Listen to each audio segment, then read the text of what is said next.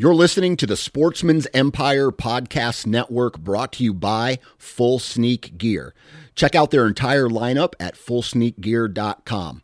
Also, be sure to check out our entire stable of podcasts at sportsmansempire.com.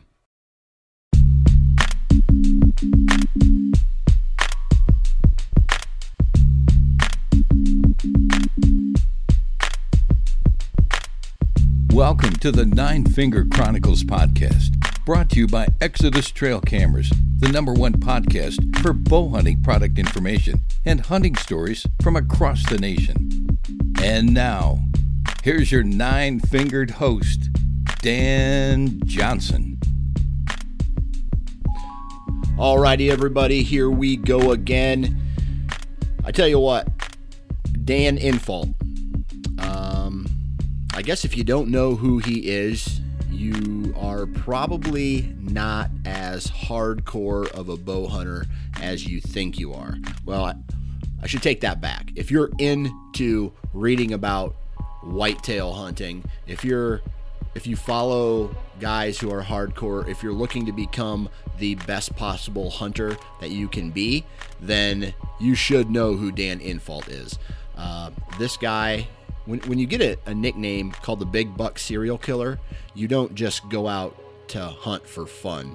Uh, you you go out with a purpose and you do everything that you possibly can to accomplish the goal of killing big bucks. And uh, today I talk to Dan a little bit about how he grew up, how he got to the point where he found interest in killing big bucks, going in and finding their beds, and and just having a really overall good BS discussion, BS conversation, and that's what this is. Uh, two guys talking about deer hunting, and uh, you know I'm not going to waste too much time on the intro here discussing. You're just going to have to listen to it. It's uh, you know. I've wanted him on the podcast for a long time. I've got to talk with him before on the uh, Wired to Hunt podcast. And if you haven't uh, already listened to that one, go check out the Wired to Hunt podcast with Dan Infalt. That's a really good uh, podcast as well. But we kind of take it a different angle on this on this one here and uh, start it with back when he was a kid. What got him into hunting? What got him into hunting big bucks, like I've already said. So enough of that. You're going to hear the. Uh, going to hear it all on the podcast today. But I'm a little pissed because yesterday evening I planted my garden and it was all done, looked perfect. I got my tomatoes in, I got my peppers in, my carrots, my green beans, and my sweet corn. And then it rained like a mofo uh, for the last two or three hours tonight, and I might have to replant my garden. A lot of it got washed out. It's it's flooded, standing water, so uh, I might have to do something about that. Hopefully, I can save it. Uh, to be honest with you, after this, I record this, I'm probably going to go dig some channels in my garden to drain some of the waters that water out. Hopefully, uh, but yeah. Anyway, I like I like to garden too. So to be honest with you, if I could do, and this is going to sound kind of meatheaded, meatheaded of me, but let's say I didn't have to worry about money, I'd still do this podcast, I'd still bow hunt, I'd still garden, and I'd work out. So those are some of my favorite things. Oh, and go fishing, you know, hang with the fam, all that stuff. But you know, that's the that's the perfect world. anyway, anyway. Today's podcast is kick ass. Uh, we're going to get into it as soon as we hear from Jared, the owner of Lone Wolf, talk a little bit about why Lone Wolf tree stands are perfect for the mobile hunter. The thing that makes Lone Wolf the best tree stand for the mobile hunter is the fact that we have a very unique leveling system on our stands easily levels left to right, and also the platform adjusts up and down to fit those not so perfect trees. Uh, one of the other reasons is, our dead quiet cast aluminum design. That means no pivoting, moving parts or components. Um, super quiet. We're ultra lightweight for packability. Um, our stands fold to a very flat profile on your back, so easy in and out of the woods, less disturbance, lower impact on your property. All right, guys. First off, if you want to find out more information about Lone Wolf and their tree stands, go visit lonewolfhuntingproducts.com. Now, here's the kicker if you want to win some free gear from Lone Wolf, uh, we're going to be giving away an assault. We're going to be giving away an alpha. We're going to be giving away a set of sticks, and we're going to be giving away a climber uh, here in the next in the summer months. So here's how you enter. You go to lonewolfhuntingproducts.com slash nine fingers. That's the number nine, followed by the word fingers, no spaces. lonewolfhuntingproducts.com slash nine fingers. And you it will bring up this screen where you have to enter in your first name, your last name, your email address, then confirm your email address. And by doing that, you will be entered in to win uh, some of these products for drawings that are going to be uh, happening later this summer. Now, here's the best part, right? Because you know sometimes we win, sometimes we don't win. In, in a situation like this, typically we don't win, but that that shouldn't uh, stop you from signing up. By doing that, you will also receive a discount of $50 off any orders over $199. That's 25% off of roughly off, off some of these products. So uh, definitely take advantage of that. And uh, I know a lot of guys are doing it already. Uh, if you haven't done what I've just asked you to do, go do it. Uh, you know, if you're the kind of guy who's like, ah, lone wolves are too expensive, we'll never buy it. Now you should buy it. There's no reason not to anymore. Um, so definitely go take advantage of that.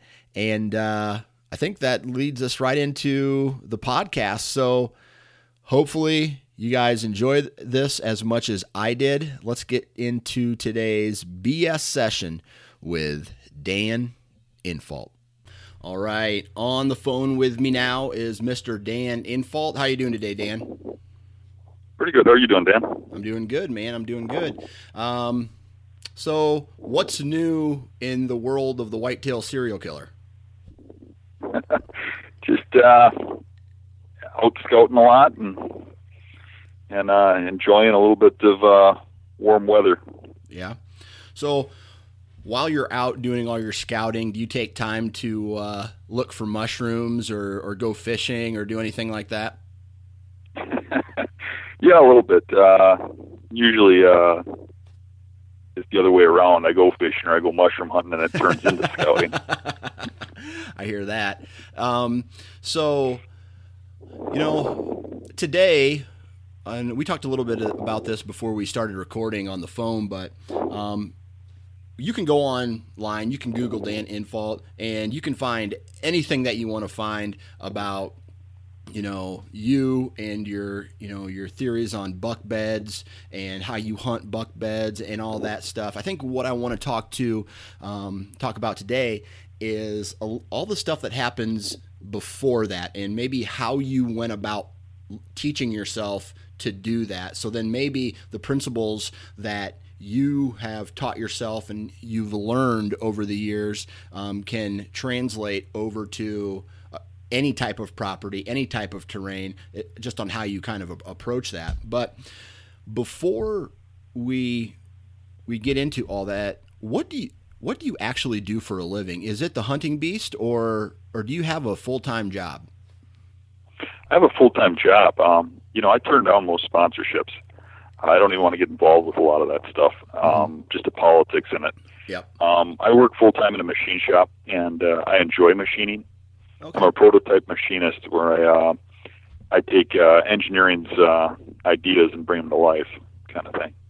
Do you have uh, an industry that you're? Because I had a buddy, and he did a lot of machining work for the automotive industry. So they would send him an, an, idea and he would have to try to build it and make it functional and then send it back to whoever, you know, the design was. Do you have a specific industry that you well, do machining for? The industry that pays me is uh, Quad Graphics. I, I uh, help them um, with building uh, printing machines and and uh, stuff in the printing industry for magazines and such. Um, but I have done uh, some work um, in the hunting industry with like uh, Lone Wolf. I helped them with some prototypes uh, back in the old days. Yeah. And uh, with the cams for their when they tried making bows. I gotcha. Now, how long have you been doing that? My whole life. Your whole life. Okay. I got Probably since about 18. I gotcha. Now, you're originally from Wisconsin, right? Yep. Okay, and so that's where it all kind of started, and that's kind of where I want to start on this podcast. Where, how old were you when you started getting into hunting? Was this something that you taught yourself, or was this uh, a family event? Well, uh, um, that's a good question. Um, I can't remember a time when I wasn't interested in hunting. Uh, I mean, it was almost like I was born with it. I can't remember pre wanting to hunt. Right. Um, I started out young, but what is interesting about that is my uh, my family was interested in hunting, but none of them really hunted much. Um, my brother Bob hunted quite a bit, but uh, he left when I was young, so I didn't see much of him after that. Um, so I'm pretty much self-taught. Yeah. So your family were they like the the regular or I should say the average weekend warriors or the gun hunter that just comes out for gun season and then they hang it up for the rest of the year? well, my dad um before I was born he lived in Milwaukee and uh they had 11 kids. I was the, the youngest. So I was the 11th kid. and uh there was problems with living in the city.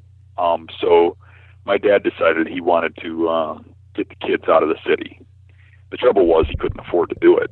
Um, Yeah. So he got two jobs, and he held two jobs, two eight-hour shifts, Wow. um, and bought us a house in the country, a farmhouse. And uh, so I didn't see my dad much, um, and he didn't hunt much. He hunted a little bit, but not much. I can't remember ever seeing him go out deer hunting. I think he deer hunted prior to my birth, Yeah. um, but he supported me, and uh, I went out and did it, uh, and I did it on my own, basically. Wow. That's crazy. My grandma is one of 10 sisters, right? She has she has 9 sisters. And uh, she she was telling me stories about nine girls in a an old farmhouse and how cramped and tight it was. W- were all of your brothers and sisters in that farmhouse, or were some of them old enough to be moved out by the time you guys got the farmhouse? Yeah, we had a wide range of ages. I gotcha. Um, um, so yeah, most of them were moved out. Uh, when I was young, a lot of my, uh, a few of my brothers went to Vietnam, and and uh, when they came back, they uh, they had moved. So Gotcha. Okay. So, you know, not a lot of, you know, you hunted, but you didn't have a lot of family members that you hunted with. And you, you mentioned you kind of started teaching yourself. How old were you when you started going out by yourself and, and, and hunting by yourself? you know, I was I was pretty young. I think back then you had to be 12 to hunt, but uh, I think I shot my first deer when I was 9 Mhm. But you got to remember that's different times. Um, Yeah. Uh, nowadays it'd be a whole different story, but back then people didn't have no money, no food, and deer hunting was food. You know, and, and my dad would buy a tag, and I'd go kill a deer. And uh, that might sound bad, but you got to put yourself back into that time frame of back in the, you know, um, mid 70s. You know. Yeah. for sure. Now, did um, you would go out by yourself? Um, did you at the beginning? Did you have any idea of what you were doing? Did you read any books? Did you have anybody give you advice, anything like that, or was it just, all right? Well, I'm going to go sit in this tr- by this tree stump, and I'm just going to wait. you know, I got some advice from my brother, but uh, not much. And uh, you know, you'd hear people talk. Um, I did pick up some magazines, usually used ones, old ones, someplace. Um, but really, um, mainly, I just went out and kept trying. You know, until until I would succeed. You know. So, was your first your first weapon of choice was that uh, a rifle, or did you start bow hunting right away? I started with a gun. Um, but well, I take that back. I started I started with a bow because I wasn't old enough to have a gun. But my first kill was with a gun. Okay. Uh, it was easier with a gun at first. Right. Um, back then, people didn't even hunt out of trees, and getting close to a deer with a bow was a difficult task. Right. I was talking to some guys who w- were hunters way back in the day, you know, in the 70s and, and even late 60s. And I'm not even sure if Iowa had, you know, had official seasons back then. But I guess when the season started opening, it was illegal to hunt out of a tree stand in Iowa. Yeah. So Yeah, so I- that- that's kind of crazy. So, so then, how long did it take you to become successful? You know, when you started going out by yourself, um, did you have any like bonehead mistakes? Where you, did did anything just click for you instantly, or you know, share some examples of the the learning process that you went through as a as a kid? You, you know, when I started out, it was all about killing deer. It was killing them for food. Right. Um, and there was wasn't big bucks. I mean, if you shot a basket racked eight pointer, I mean, for six months, people would be slapping you on the back at the store. Hey, I heard you got an eight pointer. You know, it was different times. I mean, there just wasn't big bucks, and nobody really targeted big bucks. Right. Um, and even when you when I'd go hunting, my with my parents and stuff, it'd be about did you get a deer? You know, it was like bringing home food. You know, um, so at first it wasn't real difficult for me. As a matter of fact, I seemed to excel at it. Um, killing deer didn't seem hard to me. Yeah. Um, but uh, it was at a at a point um, in my teens when uh, um, a buck a buck did something that most of the bucks didn't do. It did two things. The first thing it did is it grew a nice nine point rack as a year and a half old buck, Okay. and it got through the season. You know, and and uh, I thought that was something. And I found one of its sheds, and uh, the next year it grew grew a buck uh, a rack as a two and a half year old, big enough for Pope and Young Okay. which you know had me really excited. And I started passing bucks trying to kill this thing. I can remember my dad getting mad about that and saying, uh, you, you know, his phrase was, "We eat antler soup again." So I couldn't tell him. You know, in other words, I was holding out for antlers instead of, you know, killing something to eat. Right. You know, so I couldn't even tell him if I passed a deer or if I let one go or, you know, How how old were you roughly when when all this started happening? well, when it came to big bucks, it, it came on later on. Okay.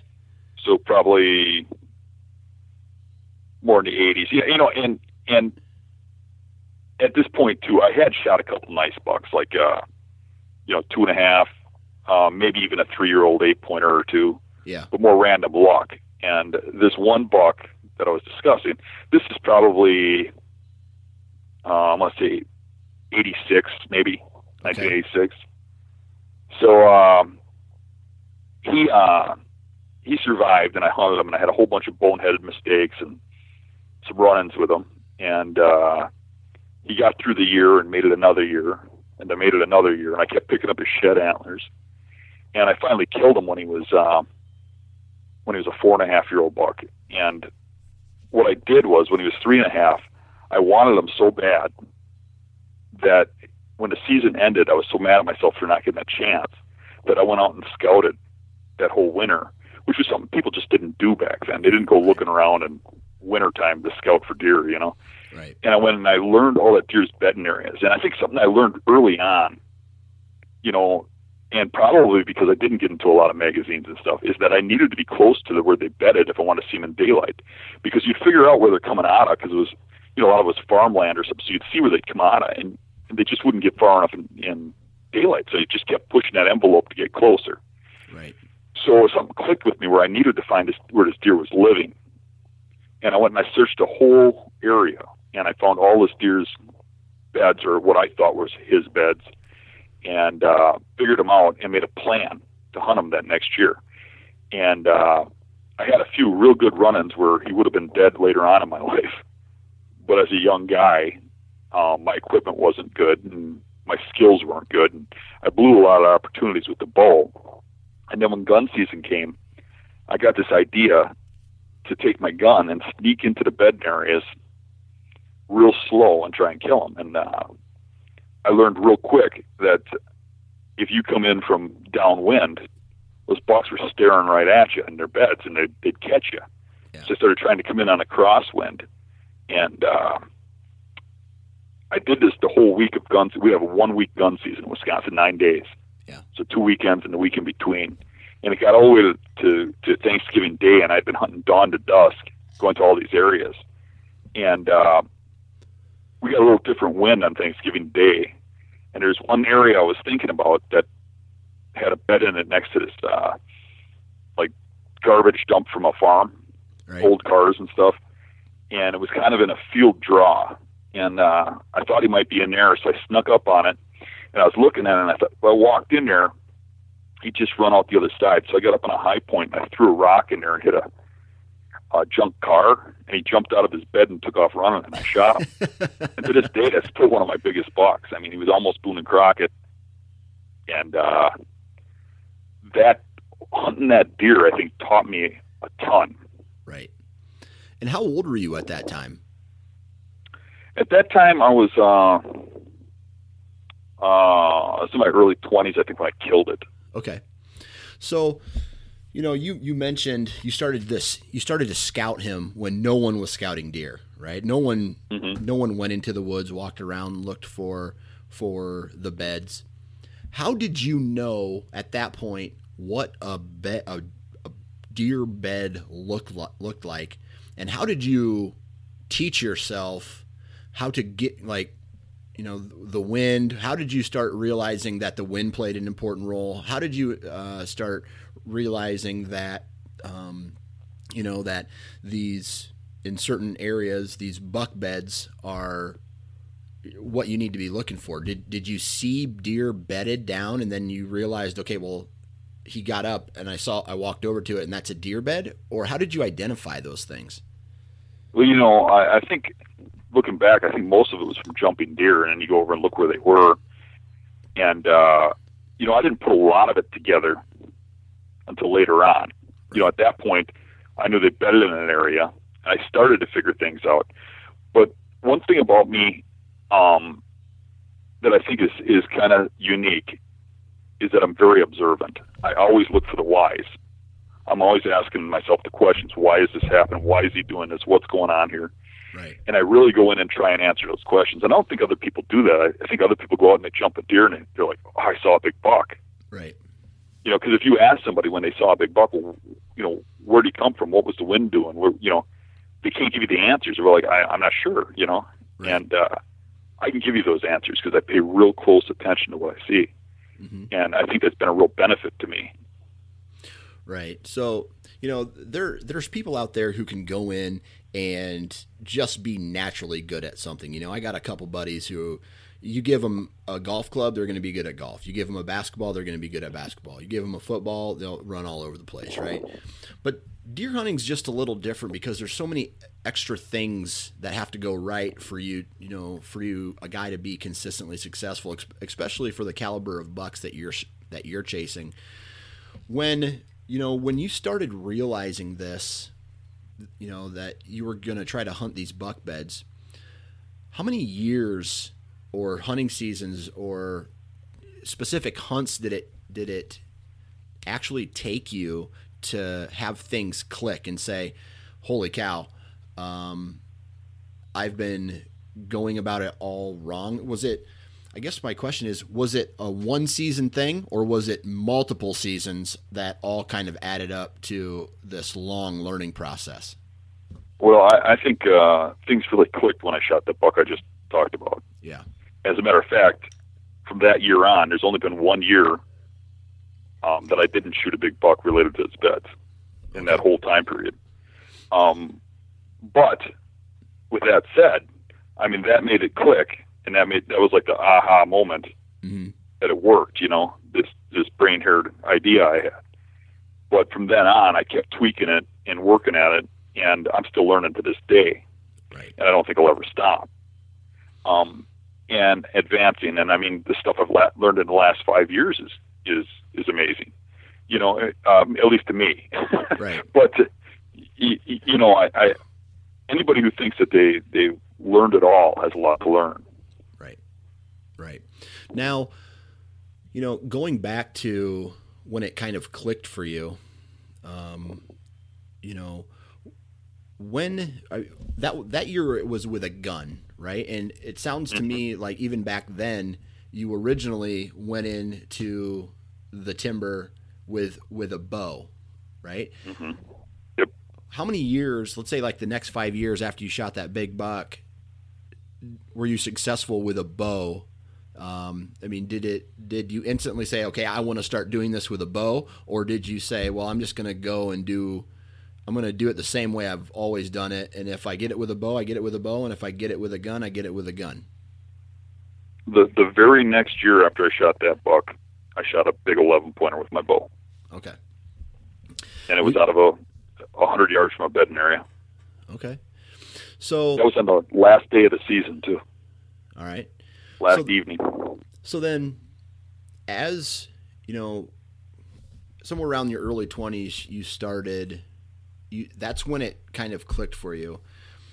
Was there anything that I happened? think there's a there's a big there's a big event there that happened after I got that first buck that really I think pushed me in that direction, and uh, that was when I shot that big uh, uh, ten pointer. People were coming from all over the place to see that thing. Yeah. And one of the people that came to see it was a, um, a farmer who who I hunted on his farm from up the road, Mm-hmm. And he brought a guy with him that was hunting on his farm that he wanted to see it. And that guy was um, Andre D'Acquisto. Okay. And he had just started casting this new tree stand out of sand and uh, or sand casting it out of aluminum. Yeah. And uh, he came over to see that buck, and we kind of hit it off and started hunting together, kind of not really together, but hunting the same woods and stuff, and and uh, getting to know each other and we really challenged each other, you know, and tried to beat each other hunting and stuff. And uh, we bounce ideas off each other. And I think having somebody to call up and spend two hours on the phone and discuss how you're going to go after something without worrying about them stealing your spots or anything like that Yeah. was really um, a growing period for me. Right. So,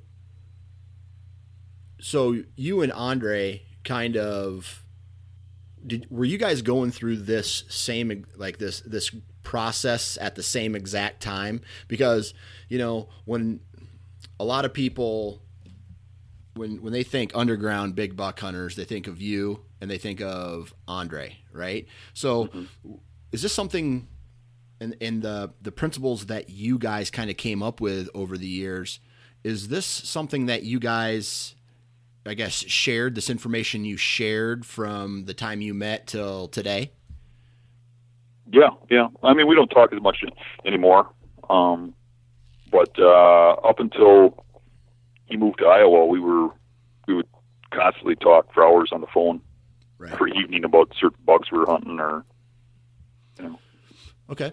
So then, you know, as as you started, you know, as you started bouncing these ideas off of each other, you know, and I mean, what kind of information did the, did ha- having someone like that give you? Did it did it did it allow you to think outside the box more than you, you were already doing, or Yeah, absolutely. Okay, it, it- talk to us a little He used bit to about come that. up with some. He used to come up with some crazy ideas that you'd think, "What are you nuts?" Yeah. and it'd work. uh, the, uh, there's this farm I was hunting, and uh, there's this big buck that was like uh, 160s, you know, mid 160s, and uh, we kind of knew where it was living, um, where it was bedded and stuff, and it was like you couldn't get near this thing. It was on this hill, and he'd get up, and you could see him from a distance get up and move, and he wouldn't move far enough in daylight to kill him. And he goes up and he walks up into the steer's bed and walks right past the bed with the buck watching it. Does this huge circle, walks around the woods, goes on the other side of the the the uh, uh, the whole other side of the bedding area, and and sets up and shoots this thing as it sneaks away from the bed, looking over its shoulder where it had smelled him 15 minutes earlier. And it was his plan. and I, I can remember I, I couldn't believe he did that and pulled it off. And he said, "Well, you got to try something." And you know, it, it really, you know, opened my eyes. Yeah, I guess, you know, you know, you can sit back and go, "Well, we can't do anything." yeah. or you can just take a shot. What what do you got to lose? Right. You have nothing. You you might learn something. Right. So do you feel that a majority of the hunters today are are too aggressive or are too gun shy to go in and make it happen? A little of both. Okay, explain that. A little of both. Um, gun shy, as in as in when they see something going on, they don't dive in and just go after it and make the make or break. It either happens or it don't. Right. and they go in a little bit like uh, too um, stagey, you know, where they, they go a little, a little further, a little further, and they think that that deer doesn't know they're there. That deer knows they're there, Yeah. and by going in a little at a time and not making that aggressive move, they're tipping that tipping their hat to the deer. I mean, he knows what's going on hmm um, you, you know, a lot of people think my methods are really aggressive, but they're not. Uh, to me, I'm, I'm really not aggressive at all.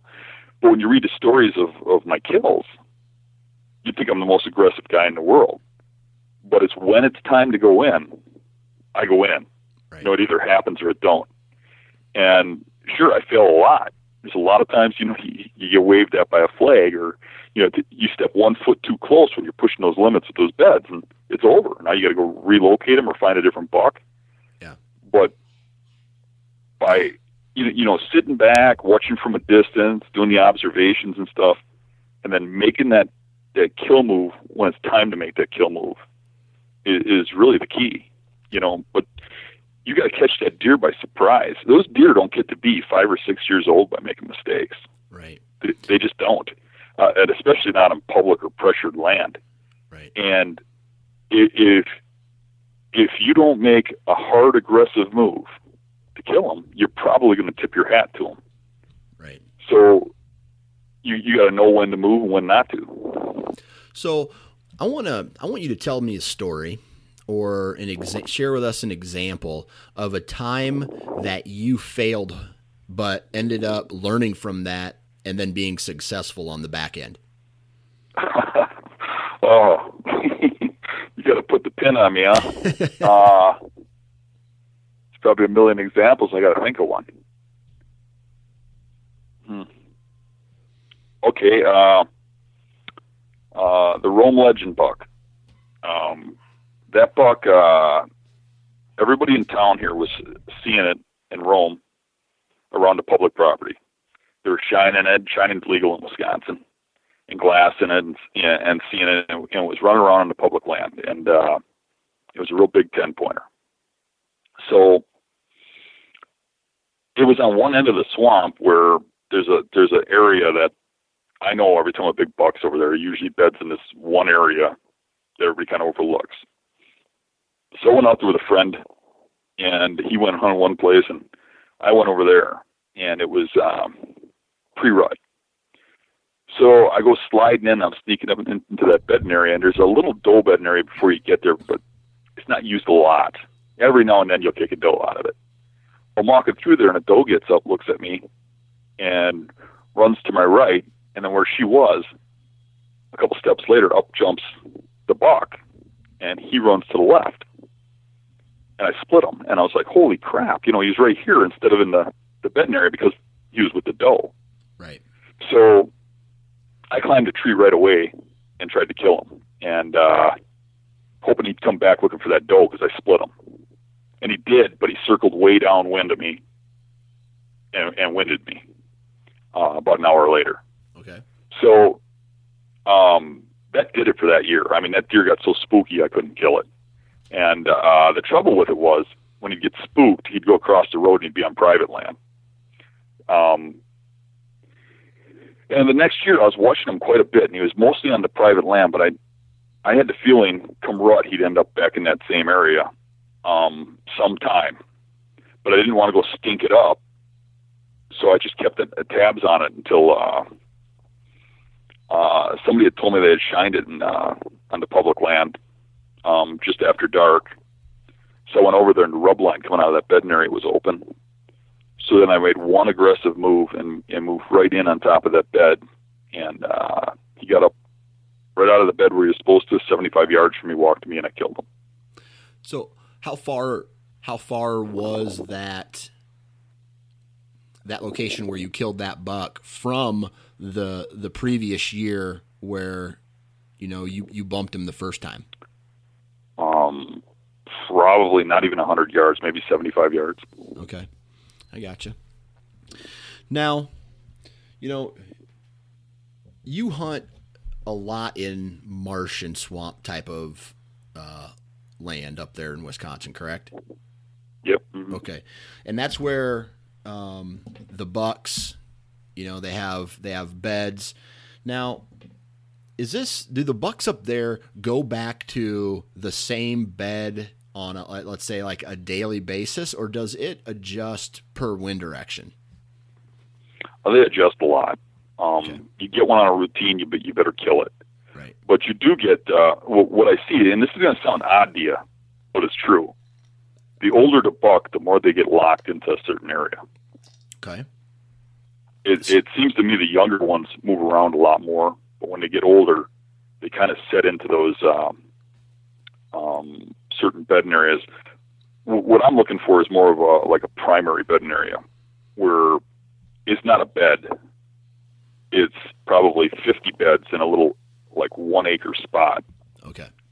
and he might move around in those beds uh, based on a you know exact wind or or whatever. But uh, he's usually in there, uh, or he's in there for a time frame. Like when uh, some some areas they mostly use them during the rut. Some areas they they bed there during uh, a certain food phase. You know, be it acorns or uh, corn or beans or something. You know. Okay. So when you walk through this, you know, when you walk through these the, the, the marsh, are are the beds pretty recognizable? I mean, do they stick out like a sore thumb or is it something you you've trained yourself over the years to identify? Well, uh, in marshes it's a lot easier. Okay. um, when they lay down in, in low land and cattails and stuff, they, you know, they lay down all the marsh grass or the cattails, or, or and they make like a nest. You know, you get up in farmland or something, it's really hard to see those beds, or up in dry, you know, hilly areas or something. You got to really get a trained eye for it. It takes a year or two for a guy to really get good at identifying those beds after looking at them over and over again. But in marsh, it's really easy. Okay. It's uh, if a guy was going to try it for the first time or try to train himself, he'd want to go to the marsh. A marsh is also easy in, in that um, the way they lay out with cattails, you can look and you can see where the beds are. You can predict it. You know, they're going to be on the points going out into the cattails. You're going to be where there's a tree in there or whatever, and they'll be in the same spots over and over again. You can look at the marsh and not even scout it and say, "Oh, there's got to be a deer bedded there." He's going to walk up that finger and go set up on it, and sure enough, it happens. Yeah.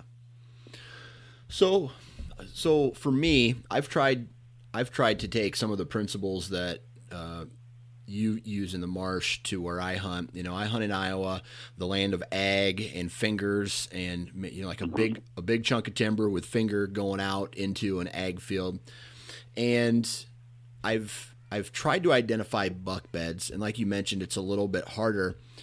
Do you feel that? And you've also hunted that kind of terrain as well, right? Absolutely, yeah. So, does your tactic or does your principles on how you approach that piece of property change uh, based off the terrain Yeah, it, change? it, it changes based on the terrain. Correct.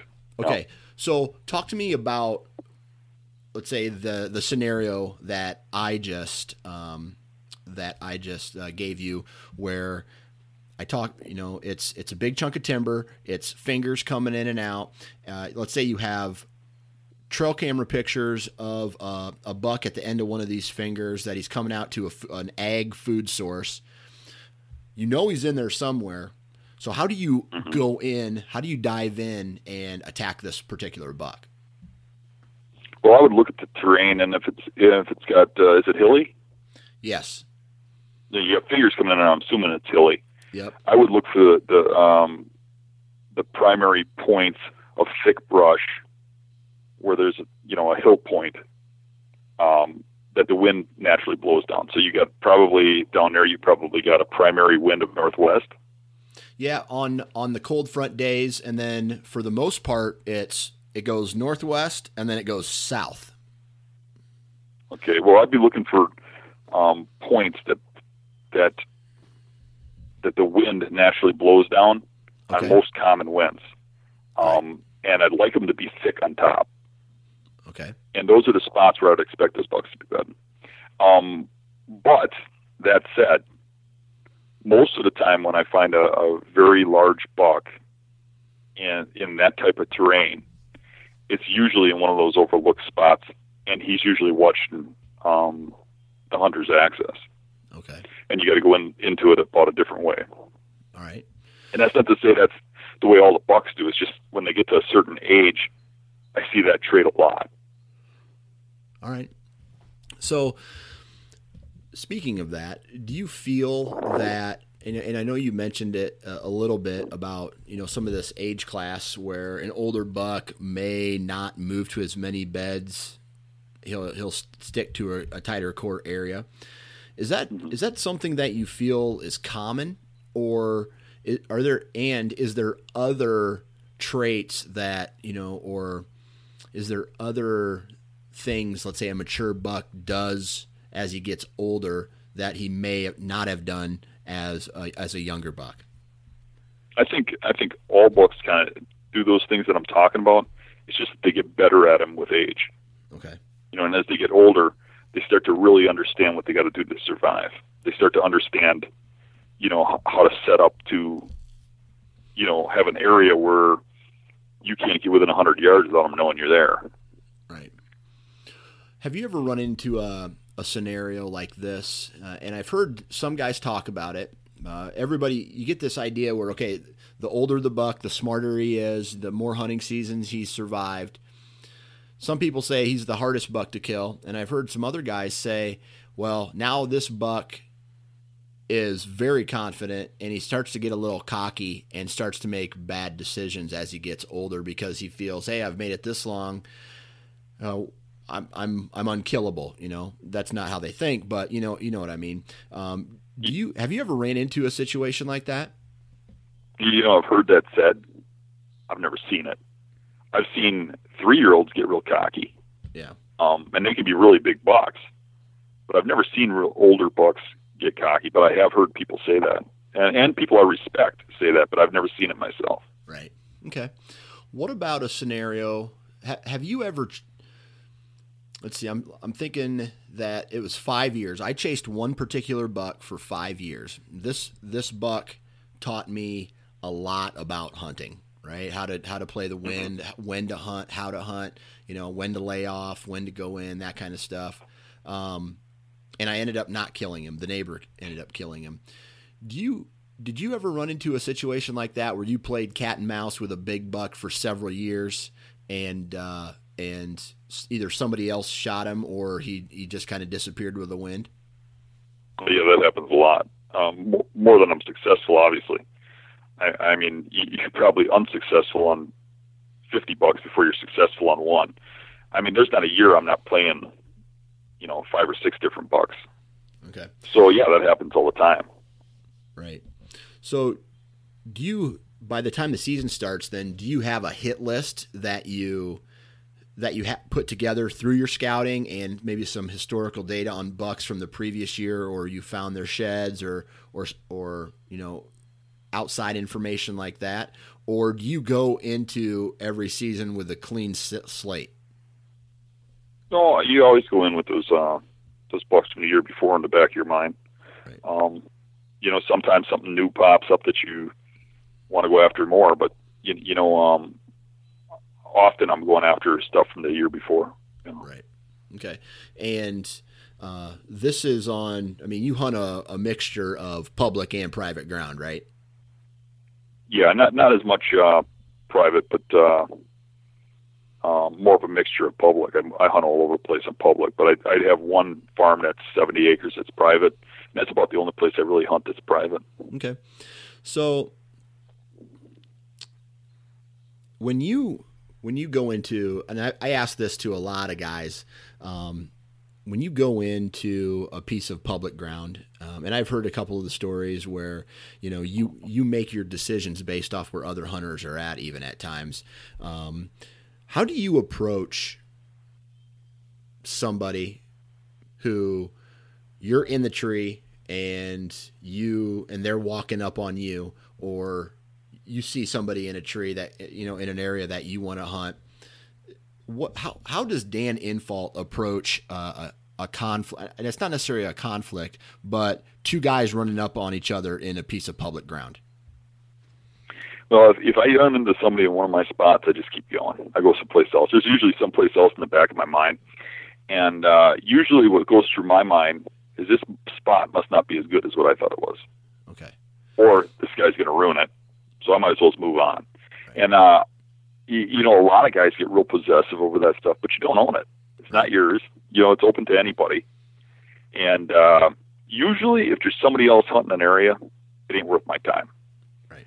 I'm finding those big bucks in spots where nobody else looks. And if there's somebody else looking there, I don't want to be there because they probably don't have the same type of attitude towards hunting that I do.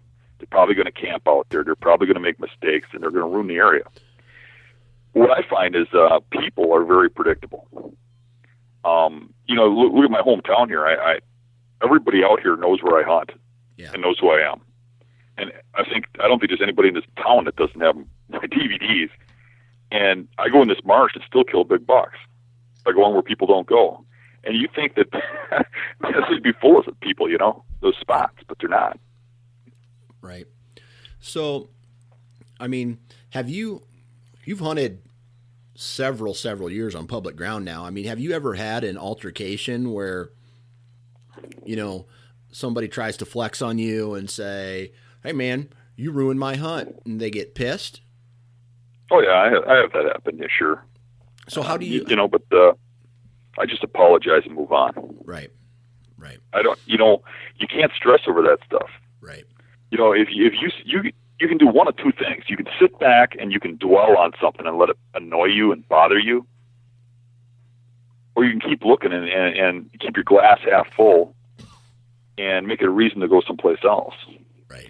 You know, um, there's plenty of room for everybody out there. You just gotta keep moving, and and I don't worry about people like that at all. I just keep going. Right. I just you know no matter what, right or wrong, I always take the side. Oh, I'm sorry. Yeah. I'll move on. You can have the spot. Okay. So then, you know, wind direction. Er, you know, wind direction's important. You got to try to find the bed. That's important. You know, their travel corridors. You know, if there's any pinch points or hard edges or whatever. Now, how often on public ground do you use another hunter as kind of uh, like a wind direction, or you use them to say, okay, well, I'm going to wait till this guy goes in the stand. He's going to bump a deer, or he's going that deer's going to already be downwind of him, and you're going to use that hunter as an advantage to your hunt. Well, yeah, you know, I've done that in the past a little bit, and um, it never seems to really work out good. And I think that's because those people seem to go to the same spots over and over again. I have more luck, like say when people start pheasant hunting or start squirrel hunting or something, because then they're just wandering around. Then they move stuff for you. Um, and uh, actually, my own pressure I think helps me out a lot more. You know, a lot of times I'll take a um, a marsh area, like if you have a small marsh that says like uh, 200 acres, and you got a bowl of cattails in the middle of it um, and you, you get one spot you you figured out is, man, this is usually where a big buck beds. Right. I'll take and I'll walk around that whole perimeter of that marsh uh, a couple days before I'm going to hunt, but stay away from the spot where I'm going to hunt. And I'll walk that that transition edge where all the deer bed. Yeah. And, and just walk right through all that stuff, get my scent and everything, and then wait two days and go go hunt that other spot. And generally, I'll have a really good hunt because of that. So you're you're under the impression that they're not going to bed where you walked, so they're going to bed the only place in that bedding area that there's no human scent, and that's near one of your stand locations. Well, that's the theory. Um, That's not to say they won't, but yeah. there's nothing they, they, they always do. But uh, it certainly helps. I, I mean, I've seen a, a, a lot better hunts doing that. Okay. And uh, there's certain spots for getting back to your pressure thing, more on the topic of how you put it. Uh, I know spots where you know you have mediocre hunts all year if you go there anytime during the year, but if you wait you know, four or five days after pheasant season starts, that particular area is really good, and that's because it's an interior bedding area. It's on an island, and all the pheasant hunters are on the outskirts, you know, jumping through all that brush for the deer bed. Right. Do the same thing. Right. Makes sense. Now, you know, kind of back to this public land. Everybody says if you want to, you know, if you want to kill a big buck, you got to go in deeper than the last, you know, than the very last guy. You got to go all the way back, or you got to be willing to walk two. If someone's going to be willing to walk two miles, you got to walk three miles. You know that kind of approach. Now, I talked with a couple guys who have almost the opposite approach, and that is they hunt right next to the road. Uh, let's say like a, yeah. a, a, big trail. Have you ever done anything like that? And has it worked for you? The, the majority of my bucks um, come from alongside the road. Okay. Um, I, I hunt deep, and I've killed a few big bucks deep, but the majority of my big stuff and the very biggest stuff has been within a stone throw of the of the road. Okay. So walk us through that you know, identifying those locations that are that I mean, are they overlooked because they're so close to the road? Right. You know, um, I'm in southeast Wisconsin, and I'm right between Milwaukee and Madison. We got a lot of real big towns around here, yep. and there's a heavy population of people and a heavy population of hunters. So this place gets pressured like crazy.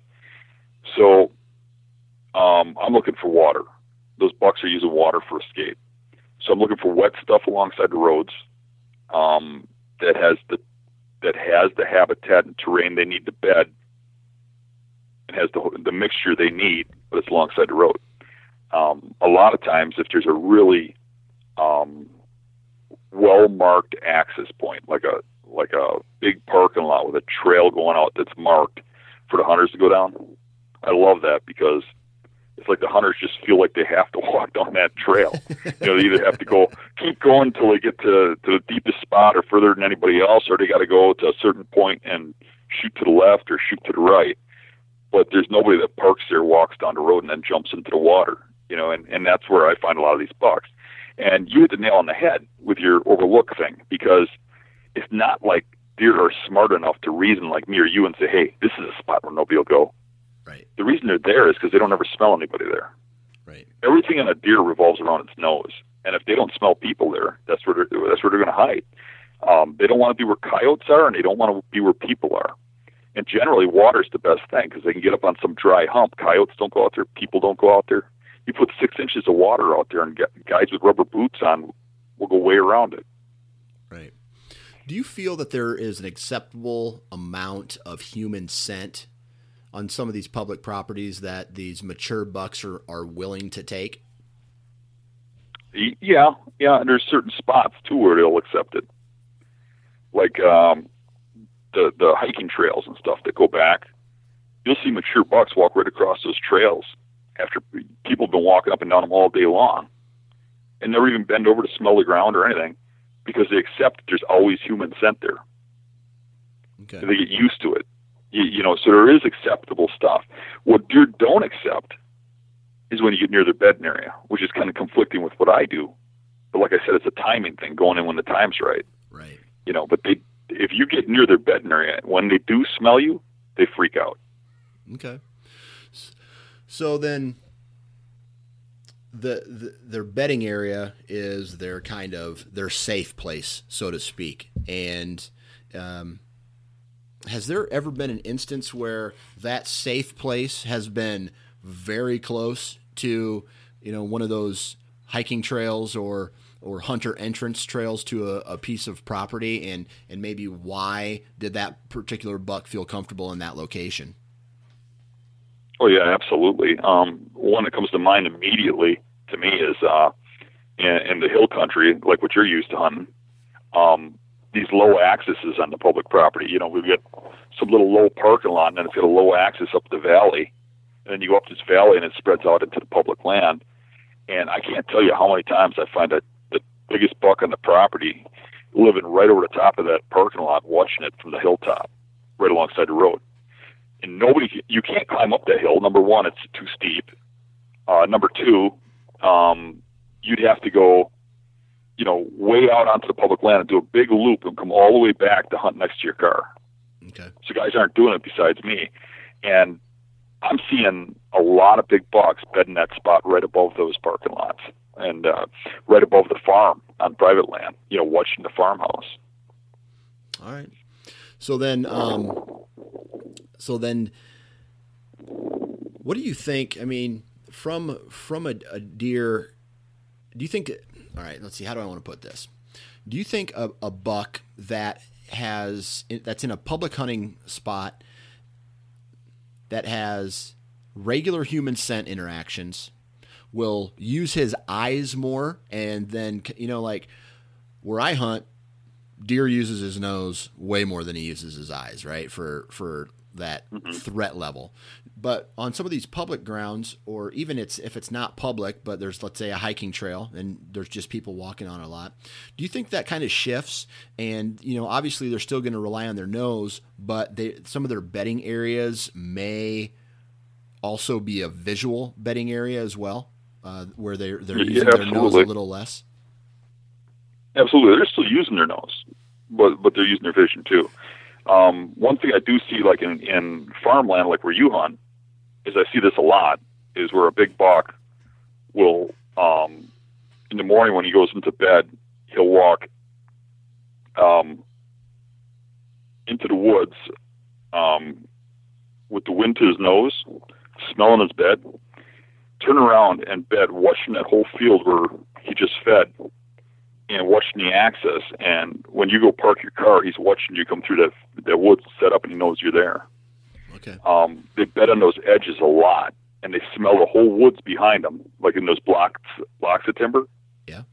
You'll find them bedding on the edge, where most guys would think they're bedding in the middle, but they've they've been right in that transition of field edge, watching the field and smelling the woods. Okay. They use their vision a lot in, in bedding areas. All and when you start looking at bedding areas a lot, you'll see it more. Um, usually, when it's a when it's a mature buck and it's this core area, and you go into that bedding area and you look at it, you're in awe. You know, you're like, holy crap, this is perfect. He could see anybody coming. He could smell anything from behind him. There's no way you could get near him or even enter his woods without him knowing.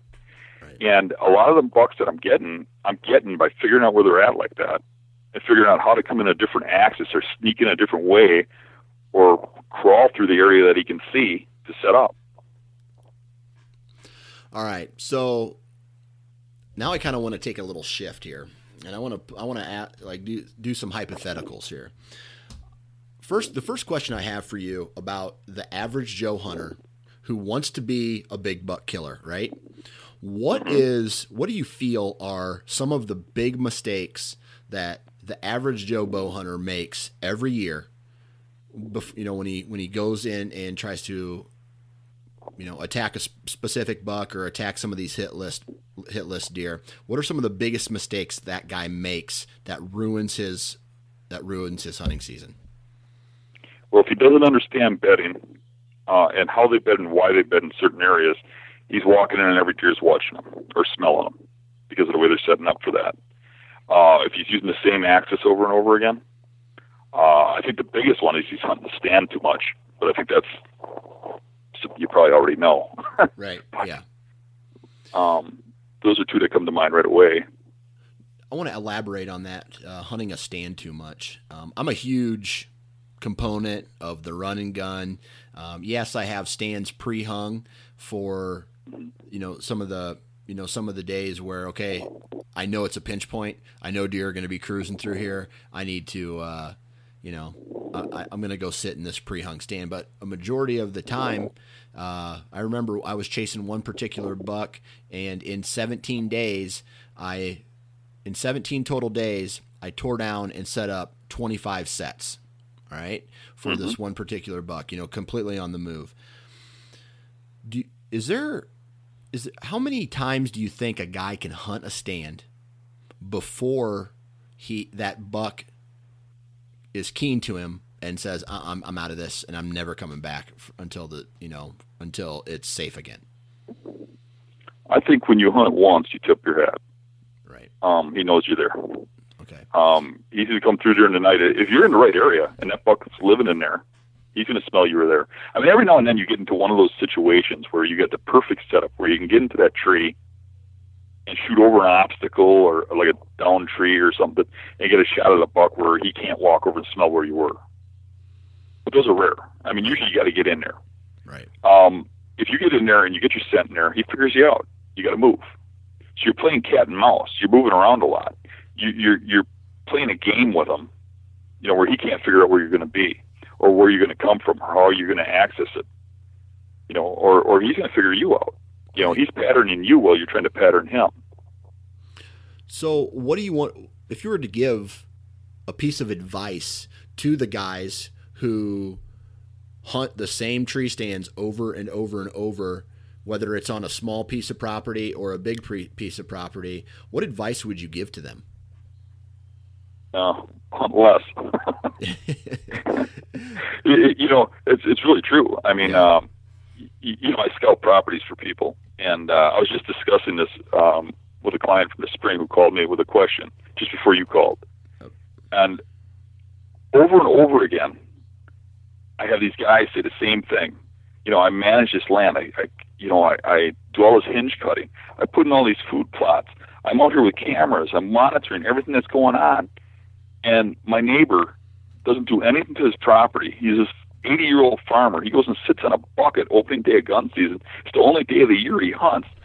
And every year he shoots a bigger buck than we've ever shot over here. Why? You know what it is? It's simply pressure. Yeah. That's what the answer is. I mean, he doesn't have the food and everything, but the, the deer are going on to this guy with the food plots stuff and eating his food at night when he's not there. When they bet, they want safety. So they're going where people aren't. Okay. So, any other, you, you know, the average Joe hunter, not necessarily hunting in the same terrain as I or you, you know, to approaching a season, is there anything that you feel right out of your mouth that would would give them more success if they did this, these one or two different things? The biggest thing you can do to up your odds is to get mobile. Is to just keep moving. Right. Even even if you're not real confident in your spots, you're better off moving than you are sitting that same tree. Right. Just hop around. Make sure you're not missing anything. Um, I know when I was younger, a big key to my success was to start thinking, hey, that deer is hiding here somewhere. I know he's here somewhere. So I'd keep moving till I found him. So I'd make sure there wasn't a 10 acres on that property that I didn't hunt. You know, and I think you just got to keep moving around, you know, until you get an eyeball on him and, you know, shift over to them or, or you kill them. Do you think too many guys are afraid to to do that in in fear of bumping that that particular deer? Yeah, you know, I I, uh, I posted a video um, of my last year's bull hunt on YouTube, and uh, what I did is I, I showed every setup. It was like it was like you just said about your hunting. It was like 20, 20 hunts or something. I had uh, it was a lottery hunt on a certain piece of property, and I had uh, like 15 days in there or something like that. And I, I hunted, you know, like 18 spots in 15 days. And it didn't matter if I was on the ground or whatever. And I kept moving to get this buck until I finally killed him. And all I got back were comments like that. You couldn't do that where I hunt because that deer'd be gone. well, I just did it. That's oh, that's funny. Well, Mr. You got to be mobile. That's right. Anything anything else? No, that's it. All right. Well, I tell you what, Dan, I, I appreciate you taking time out of your day to come on and uh, BS with us for a little bit. Uh, thank you very much. It was fun. And uh, for for all the listeners out there, um, if they want to, I guess, find out more about you, let's say for some random reason they've never heard of Dan Infalt, where should I send them uh, so they can do some reading and research about you and your your approach towards hunting? Now, if they Google my name, they'll see all kinds of stuff. But uh, I've got a good website, huntingbeast.com, that's forum based that has a lot of information on it. Um, and I also got a YouTube page. It's got a lot of videos of my hunts and how I do it. Perfect. Well, Dan, I appreciate it, man. All right, thanks for having me on. And there you have it. Uh, another podcast in the books. Huge shout out to Dan Infalt for coming on the show, taking time out of his day to record. Also, each and every one of you. I appreciate you guys downloading and listening. Uh, like I always say, without you, none of this is possible. Also, without the partners of the podcast, we have obviously Lone Wolf, we have Deer Lab, Exodus, Ripcord, Ozonics, Wasp, and Gearhead Archery. Please do me a favor and go check out those products. They support me, and I'd love for you to support them. Um, let's see what else, what else, what else. Oh, I always say this, and hopefully, you guys by now are following me on Instagram, following me on Twitter, following me on Facebook, all Nine Finger Chronicles. Uh, check me out. Uh, I post some some neat pictures. I think uh, I ask a lot of questions on Facebook, like uh, "What's your favorite sight?" or you know, "What bow do you shoot?" You know, and have start conversations like that with uh, you know other guys that are active on social media. So, it, in a way, it's a, a, little bit of a forum as well. And then uh, go to iTunes, leave a review, and I would love for you guys to to start being active. Um, I want to spread the word about the National Deer Alliance uh, as well, um, because in order to continue this tradition and the way of life that we have, we have to be active and we have to support some of these organizations, whether it's a National Deer Alliance, whether it's the Rocky Mountain Elk Foundation, whether it's uh, um, for mule deers or antelope or pheasants forever or, you know, QDMA or whatever. Um, there are, are Whitetails Unlimited. There are a lot of organizations that you can support that inform you, where you can get a lot of information, not only about how to become a better hunter and kill a deer, but also from the political side of things, voting, um, how they pass laws and bills related to hunting. So become involved, become educated, and it just makes you a better overall hunter to spread the a positive word about hunting. So there's my soapbox speech. Other than that, guys, it is time to start trimming tree stands. Don't do it while you're intoxicated and uh, are, I guess, high on any kind of substance. uh, but if you are in a tree and you are trimming tree stands and shooting lanes out uh, this weekend or this month or this summer, please wear your damn safety harness. Have a good weekend.